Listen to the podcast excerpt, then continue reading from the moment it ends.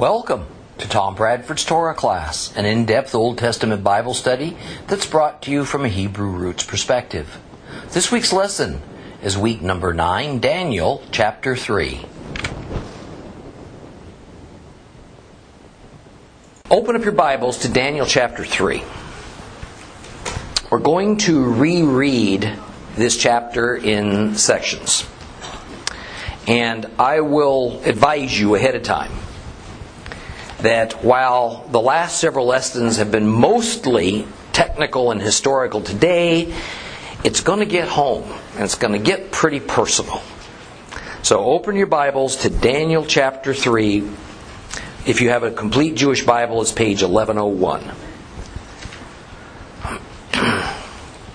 We're just going to read the first seven verses. Nebuchadnezzar the king had a gold statue made, 90 feet high, 9 feet wide, which he set up on the plain of Dura in the province of Babel. Then Nebuchadnezzar the king summoned the viceroys, prefects, governors, judges, treasurers, counselors, sheriffs, and all the provincial officials to assemble and to come to the dedication of the statue which Nebuchadnezzar the king had set up. And the viceroys and the prefects and the governors and the judges and the treasurers and the counselors and the sheriffs and all the provincial officials assembled for the dedication of the statue which Nebuchadnezzar had set up. And they stood in front of the statue that Nebuchadnezzar had set up, and a herald proclaimed, Peoples, nations, languages. You are ordered that when you hear the sound of the horn and the pipe and the harp, the zither, the lute, the bagpipe, and the rest of the musical instruments, you're to fall down. You're to worship the gold statue that Nebuchadnezzar the king has set up. Whoever does not fall down and worship is to be thrown immediately into a blazing hot furnace. Therefore, when all the peoples heard the sound of the horn and the pipe and the harp and the zither and the lute and the rest of the musical instruments, all the peoples, nations, and languages fell down and worshiped the gold statue that Nebuchadnezzar the king had set up. King Nebuchadnezzar demanded that an enormous statue, an image, be set up in the plain of Dura, 60 cubits by 6 cubits. It was a monstrosity. In ancient times, the only known statue that stood the same or higher was the Colossus of Rhodes, which wasn't erected by the Greeks until around 300 BC. it needs to be taken into account, however, that more than likely the overall 60 cubit height included its pedestal base that reduced the actual height of the human image to probably around 45 cubits. Nonetheless, at the time of that it was built, it would have been an awe-inspiring thing to see. Now, there's no hint in the scriptures as to any person or God that this statue was meant to represent. Opinions of scholars vary, with some imagining that it had to be an image of the king's chief god, or better, Babylon's chief national god. But surely the text would have named that particular god if that was so, since Babylon had so many and honored so many gods. Might it have been a likeness of the king himself? Well, while it can't be ruled out entirely, there's no suggestion of it. So the best solution that fits the text and take into account what's going to happen next is that the image represented the governmental power of Babylon itself. The idea of it surely came from Nebuchadnezzar's dream statue that represented a, a succession of four world empires. So, this golden statue that he had built was essentially the national symbol of the government of the worldwide empire of Babylon. Now, this giant statue no doubt had a strong religious element to it. But that was because all nation and kings were interwoven with their gods. No, no separation was possible. But the issue behind the king setting this statue up was not his religious zealousness. Rather, it was that it was, a, it was high time in his mind that the many conquered nations and kingdoms that, forced, that formed his vast empire were now to forsake any semblance of independence, and they were to declare allegiance to the central government of Babylon, and therefore automatically to whatever God the king held highest as representing the true power behind the Babylonian Empire. Now, this was a matter of either declaring obedient allegiance or declaring hostile defiance to the pagan version of the Trinity the king, his nation, and the national God. And as we continue to study Daniel, I find myself, well, in the uncomfortable position of having to challenge the teaching of both well meaning believers and not so well meaning unbelievers. This is because there are a number of Christian denominational doctrines floating around that are based on Daniel, but which take great and unwarranted liberties with the holy text. And on the other hand, there is modern scholarship that unequivocally denounces Daniel as a pious Jewish fraud and says that the book has nothing to do with Babylon or Nebuchadnezzar. Rather, it was written as a diatribe against Antiochus Epiphanes and as a message of hope and encouragement to the persecuted Jewish community. Therefore, it was written around 165 BC. Now, I have spent much time on this particular aspect of, of Daniel's study with you because many Christians have no idea that their own pastors or seminary professors or favorite Bible teachers and commentators actually believe that this pivotal Bible book is a fake. And that belief comes from little more than scholarly arrogance and academic elitist consensus as their proof. Because there is nothing empirical to lean upon. There is nothing else to explain away the amazing predictions of Daniel that have all proved to be accurate thus far, except for their own imaginations and theories. Thus, at times, I want to highlight a passage that these Bible critics will choose to explain away in order to prove their unbelieving stances. And I want to do this so that you know how to deal with it when you encounter it. And this is one of those times. The Bible critics' thought process is that Daniel chapter 3, in this chapter, we're hearing a story of a terrible religious persecution that's much like the tribulation of the book of Revelation.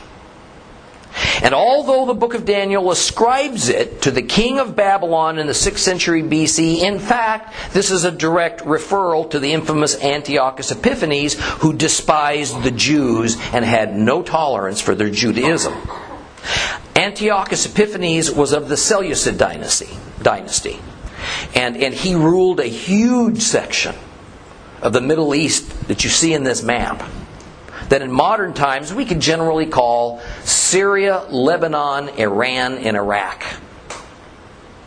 The Seleucus family, along with three other aristocratic families, were the recipients of the Grecian Empire that Alexander, Alexander the Great had acquired and built by conquering the Media Persian Empire, that bronze empire that took over the Silver Empire.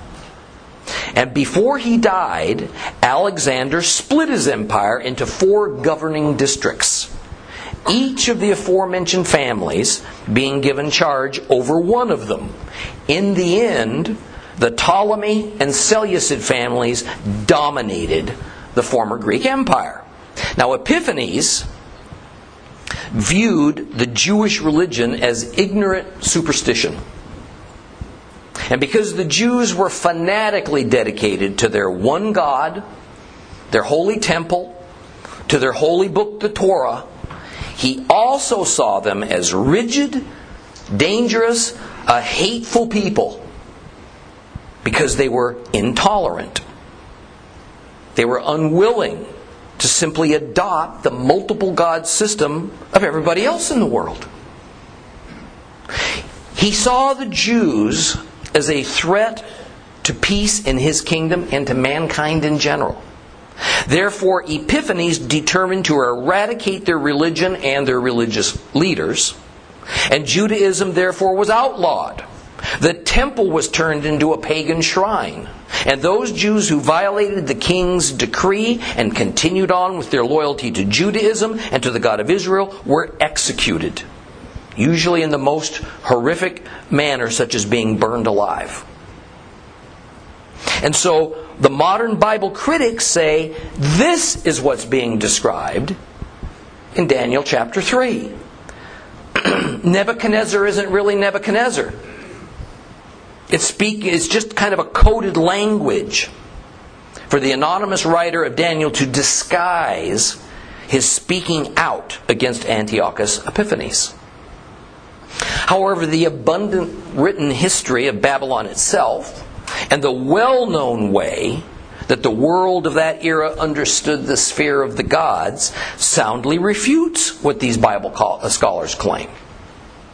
In fact, there was no religious uh, persecution being described in the story of Nebuchadnezzar's golden statue.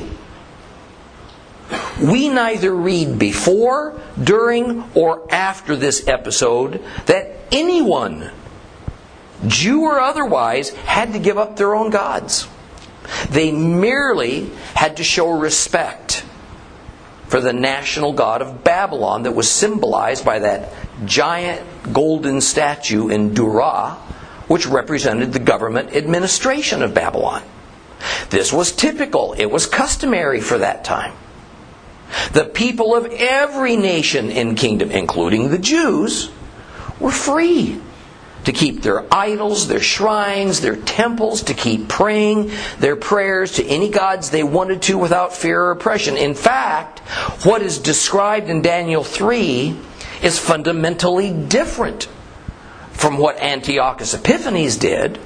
Because Epiphanes openly sought to bring an end to Judaism and to violently force his gods upon everyone in his kingdom to, in his mind, create a religious uniformity. Thus, in Daniel 3, we simply don't hear outcries from the people of Babylon, nor of mass executions. We don't read of any who seem to oppose what Nebuchadnezzar demanded. Rather, what comes next is, from the Babylonian viewpoint, merely a game of power politics. So let's read about those power politics. Let's continue with Daniel chapter 3, starting at verse 8. Daniel chapter 3, verse 8.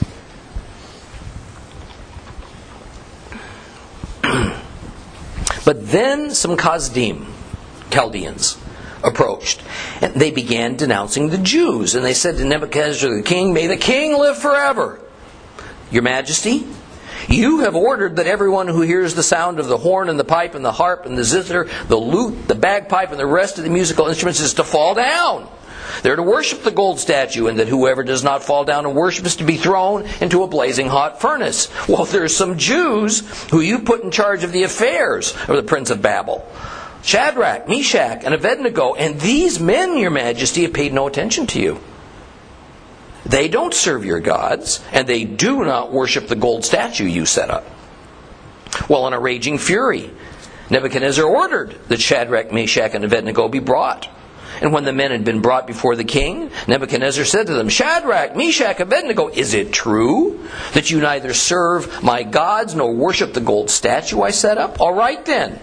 If you are prepared, when you hear the sound of the horn and the pipe and the harp and the zither and the lute and the bagpipe and the rest of the music instruments to fall down and worship the gold statue, well, very well.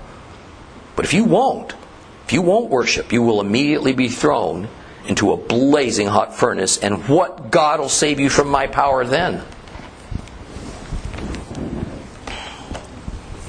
We're told that some Chaldeans came forward as informants. They tell the king that despite, despite his explicit instruction to his subjects that upon the sound of all these various musical instruments that they're to drop to their knees, they're to face towards that golden statue. Some Jews didn't. The Aramaic, uh, uh Aramaic, Aramaic word used here is sagid. And while in the appropriate context it can be used to mean worship, it really only means to lay prostrate. So one could sagid before a king, meaning to prostrate oneself as to worship the king, to show royal respect. Or one could sagid before their God, meaning to lay prostrate as worship to that deity. And to me, in this context, to pay homage is a decidedly better translation because this is all about showing allegiance to the government of Babylon, even if all governments in that era involved a national god. And again, the issue of the golden statue is political. It had nothing to do with religion as we would think of it today. There were no priests. There was no holy men. There were no religious rituals involved in this. Only politicians at various levels were responding to a government edict, and we read about them. And the Jews, who were the Chaldeans, were tattling. They were tattling on Shadrach, Meshach, and Abednego. They do not serve your gods, they say, and they don't lay prostrate before the statue. This verse, verse 12, is important because they didn't accuse the Jewish trio of not worshiping the God statue. Rather, the accusation, if you read it carefully, was of not worshiping the several, Babylonian gods, plural gods. The Jews don't worship Babylon, Babylon's pantheon of gods. And in addition, they didn't follow the king's commandment to bow down to the statue at its dedication ceremony. See, the issue is transparent. The Chaldeans, who were native Babylonians, didn't like a bunch of outsider Jews having the high government positions that they felt rightfully belonged to Babylonians. The king had given these high ranking positions to these three Jewish men as a result of their being able to interpret his dream. You remember that? Not only had the Jews humiliated these Chaldeans by being able to know the king's dream when they couldn't, but now they were their bosses. Well, Nebuchadnezzar well knew as did everyone in Babylon, and especially in the capital city, that the Jews had one God only, and by their religion they weren't permitted to worship other gods. This incident was just the opportunity these Chaldeans needed to end their shame by getting rid of these three Jewish officials. Well, the king is absolutely furious. And he summons Shadrach, Meshach, and Abednego. But he gives them an opportunity to explain themselves, no doubt, because he understood the jealousy of these Chaldeans, who, remember, he had at one point condemned to death. And when he inquires if it could be true that they don't worship his gods and that he didn't prostrate themselves towards the new statue, it's not that he thinks that they have become or ought to be multiple God worshippers.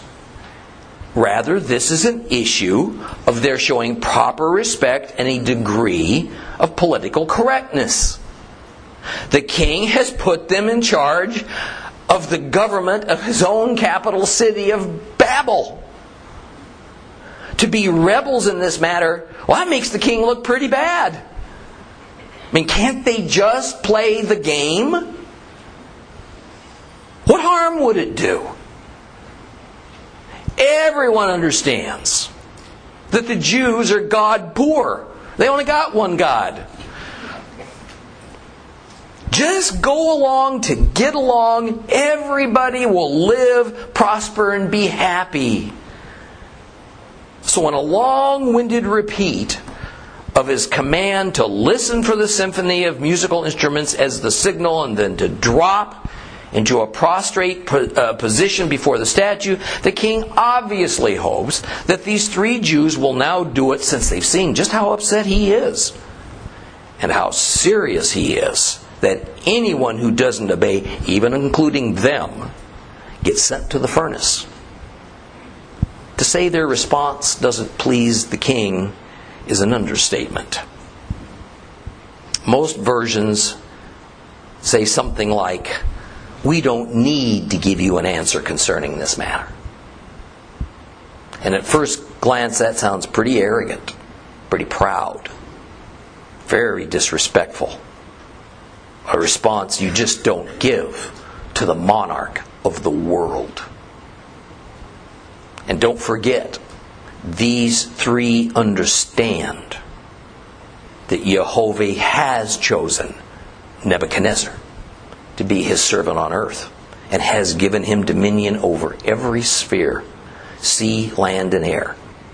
So most scholars, Jewish and Christian, agree that this translation that we usually read in our Bibles leaves something to be desired. Most likely, the sense of it is we really don't have a choice in the matter. What you have told us is true, and there's not much we could say to change your mind. That's kind of the sense of it.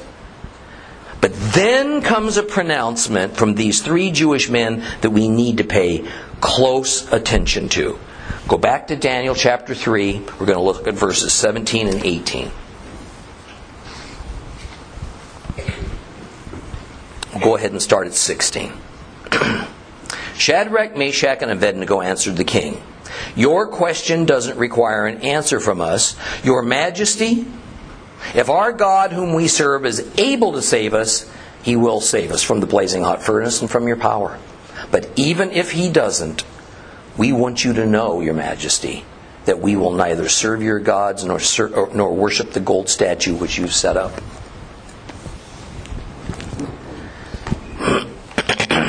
you know, I at once feel thrilled at the courage and faith they demonstrate, but also a little bit anxious because while I hope and pray that I would have the willingness to let go of my life as easily as they seem to be letting go of theirs in order to be faithful to the Lord and to death, I won't know for sure unless and until I'm faced with it. And wouldn't you just know it? This is yet another passage that the Bible critics say is proof that this book is from the age of Antiochus Epiphanes because religious fanaticism, as radical as exposed here, was rampant in those days. And certainly, this must be one of the more extreme examples of fanaticism that one could imagine. After all, these three young men understand that the penalty they are facing for merely not bending down on their face for a few moments towards a lifeless statue is to be burned alive. God knows their hearts, right? Can't they briefly do what's wrong as long as God know, as long, knows they, they, they love Him? God knows this. Why can't they do what's wrong for a little while to save their own lives? But that suspicion of religious fanaticism, you see, gets rebuked when we look at the entirety of their response to the king. In verse 17, they say that if their God is able to save them from the furnace, he will. Now, the earliest rabbis, the church fathers, Bible commentators were uncomfortable with the difficulty of this verse.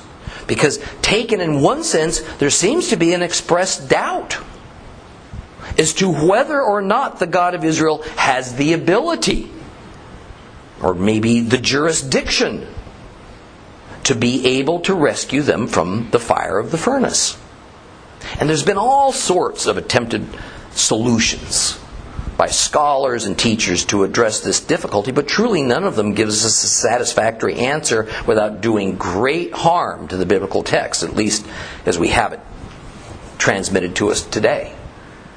So, indeed, to me, I can only conclude that the three men are being open and honest. They're telling their true feelings. And the bottom line is, they just don't know what God can do and will do under these circumstances. But then comes the part that sears my heart. They say that whether Jehovah can or cannot, and does or does not rescue them from this horrible, painful death they're facing, Nonetheless, they will not serve Babylon's gods. They will not lay prostrate before that statue, the symbol of the one world power that is the Babylonian Empire. They will not do it. And I think we could contemplate these words for some time and still not be done with them. If I might be permitted to offer a paraphrase of those powerful words those three Jewish men. We will do what is right before God and let the chips fall where they may. Solomon said as much in a far more eloquent manner than mine. In Ecclesiastes 12, 13 and 14, Solomon said, Here's the final conclusion. Now that you have heard everything, fear God. Keep his commandments. This is what being human is all about. For God will bring judgment everything we do, to judgment everything we do, including every secret, whether good or bad. Since Solomon was addressing Hebrews, what he meant was that's what being a redeemed human is all about keeping God's commandments. Little else matters in the end for a believer. And the second of the Ten Commandments is that the redeemed of God shall worship only one God and no other. And Shadrach, Meshach, and Abednego were willing to die to uphold this fundamental commandment Fanaticism, the Bible critics accuse. No. No. I say this is an example of the faithfulness that is expected of all of us, God's worshippers. One of my favorite movies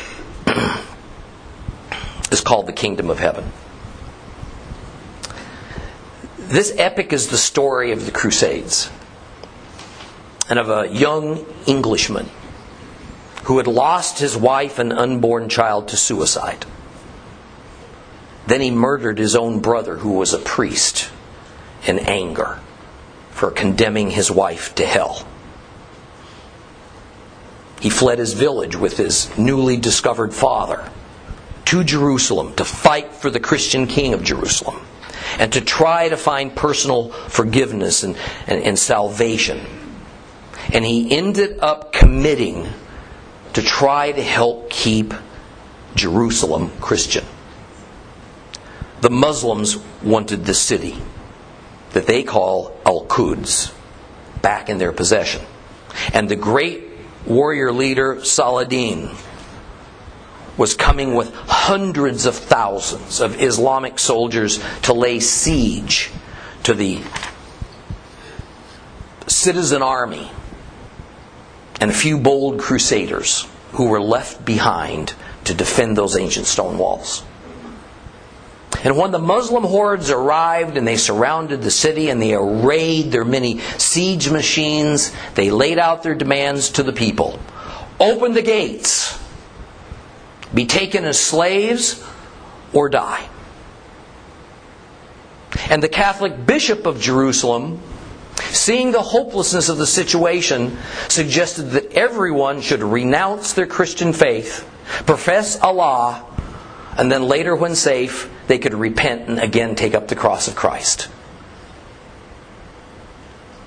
I've never ceased to get that picture out of my mind. What a stark contrast to Shadrach, Meshach, and Abednego's response to probable death for their faith.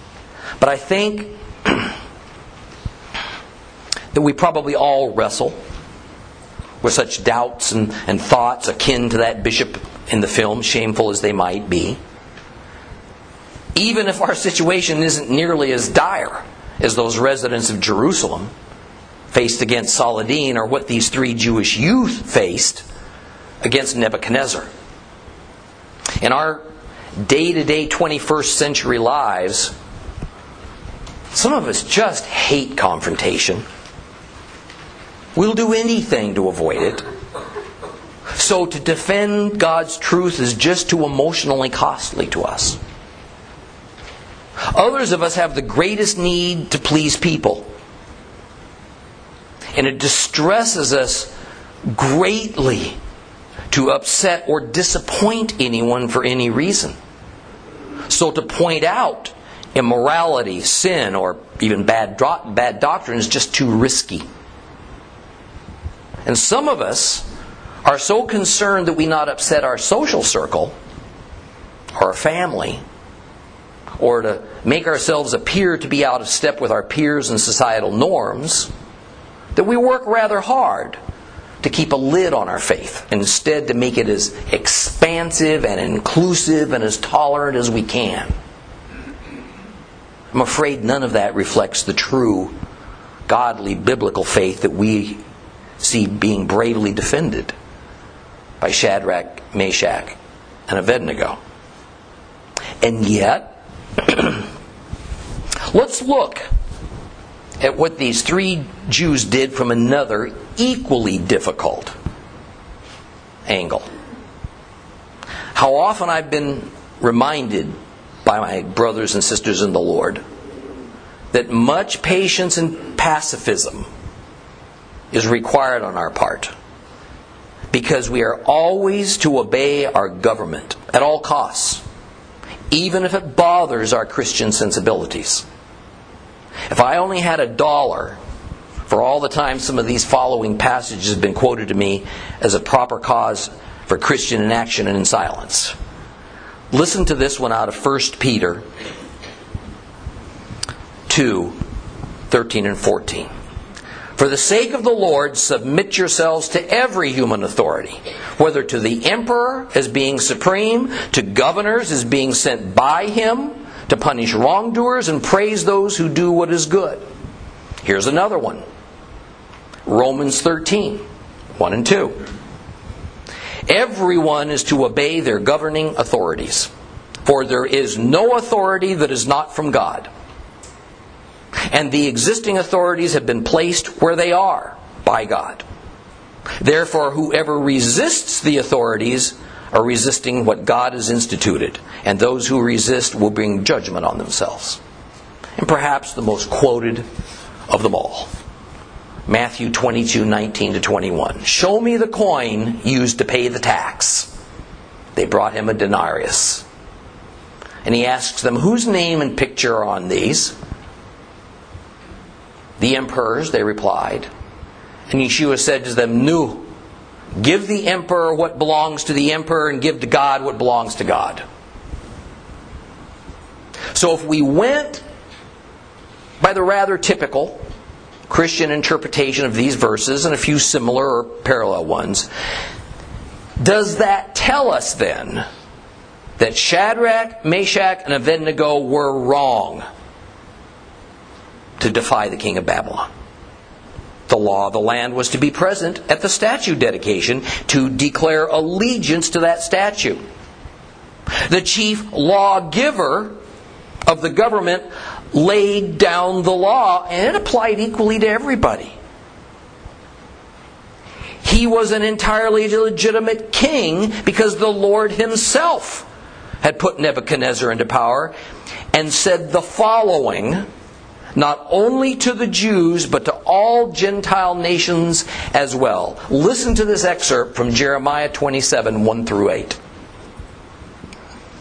At the beginning of the reign of Jehoiakim, the son of Yoshiyahu, the king of Judah, the words came to Jeremiah, to Jeremiah from Adonai. Adonai says this to me Make yourself a yoke of straps and crossbars and put it onto your neck. Send similar yokes to the kings of Edom, of Moab, and of the people of Ammon, and of Zor, and of Sidon, by means of the envoys they send to Jerusalem and to Zidkiah, Zedekiah, king of Judah. Give them this message for their masters by telling their envoys that Adonai Zevaot, the God of Israel, says for them to tell their masters this I made the earth, humankind, and the animals on the earth by my great power and my outstretched arm, and I will give it to whom it seems right to me. For now I have given over all these lands to my servant Nebuchadnezzar, the king of Babylon I have also given him the wild animals to serve him. All the nations will serve him, his son and his grandson, until his own country gets its turn, at which time many nations and great kings will make him their slave. The nation and the kingdom that refuses to serve Nebuchadnezzar, king of Babel, that will not put their necks under the yoke of the king, I will punish, says Adonai, with sword, famine, and plague until I put an end to them through him. So, does that mean that in our modern times as believers, that for instance, we're to accept gay marriage as the law of the land and stay silent? Since we're to obey our government. Or that if a family member is gay, that we ought to attend and celebrate their wedding in order to keep family peace, not harm our relationship. Or if we have a family or a member or a friend living with a significant other without being married, that we should say nothing or treat that situation as though they were married.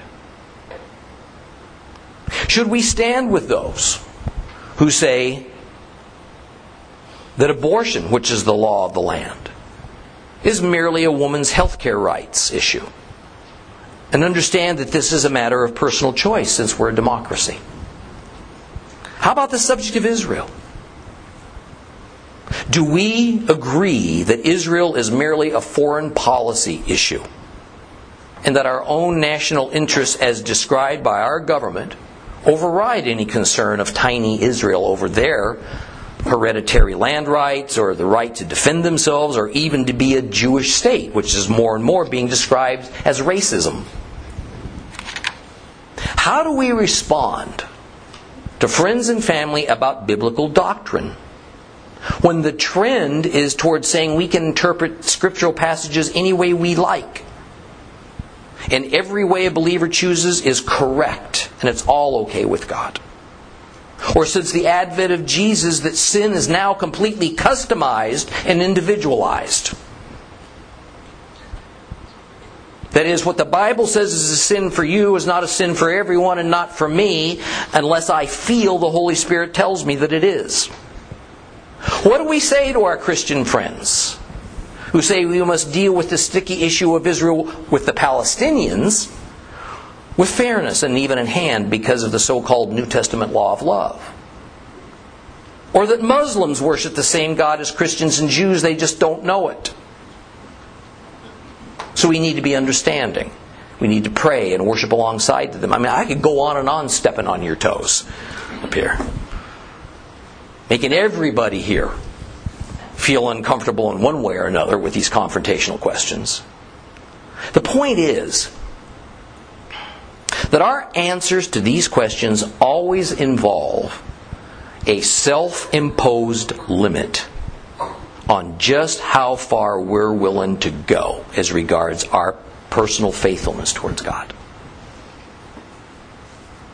And in our day, those believers who are perceived as going the farthest and stretching the limits and remaining the staunchest in administering their uh, Judeo Christian faith beliefs to every area of their lives, well, they're labeled as fundamentalists and fanatics. And as such, threats to peace, to universal tolerance. Those who are more easily mold and adapt their Judeo Christian faith to conform to the trajectory of secular humanist society and intellectualism and the concepts of democratized individual rights and entitlements, and those who compartmentalize their beliefs so as to separate Sunday spirituality from Monday through Saturday reality are seen as enlightened and members in good standing of the world community. If Shadrach, Meshach, and Abednego lived today, I don't think they'd be painted in any better light, even among believers, than the Babylonians saw them in the 6th century BC. They would be seen as ignorant hangers on to an ancient faith that doesn't apply to their new situation.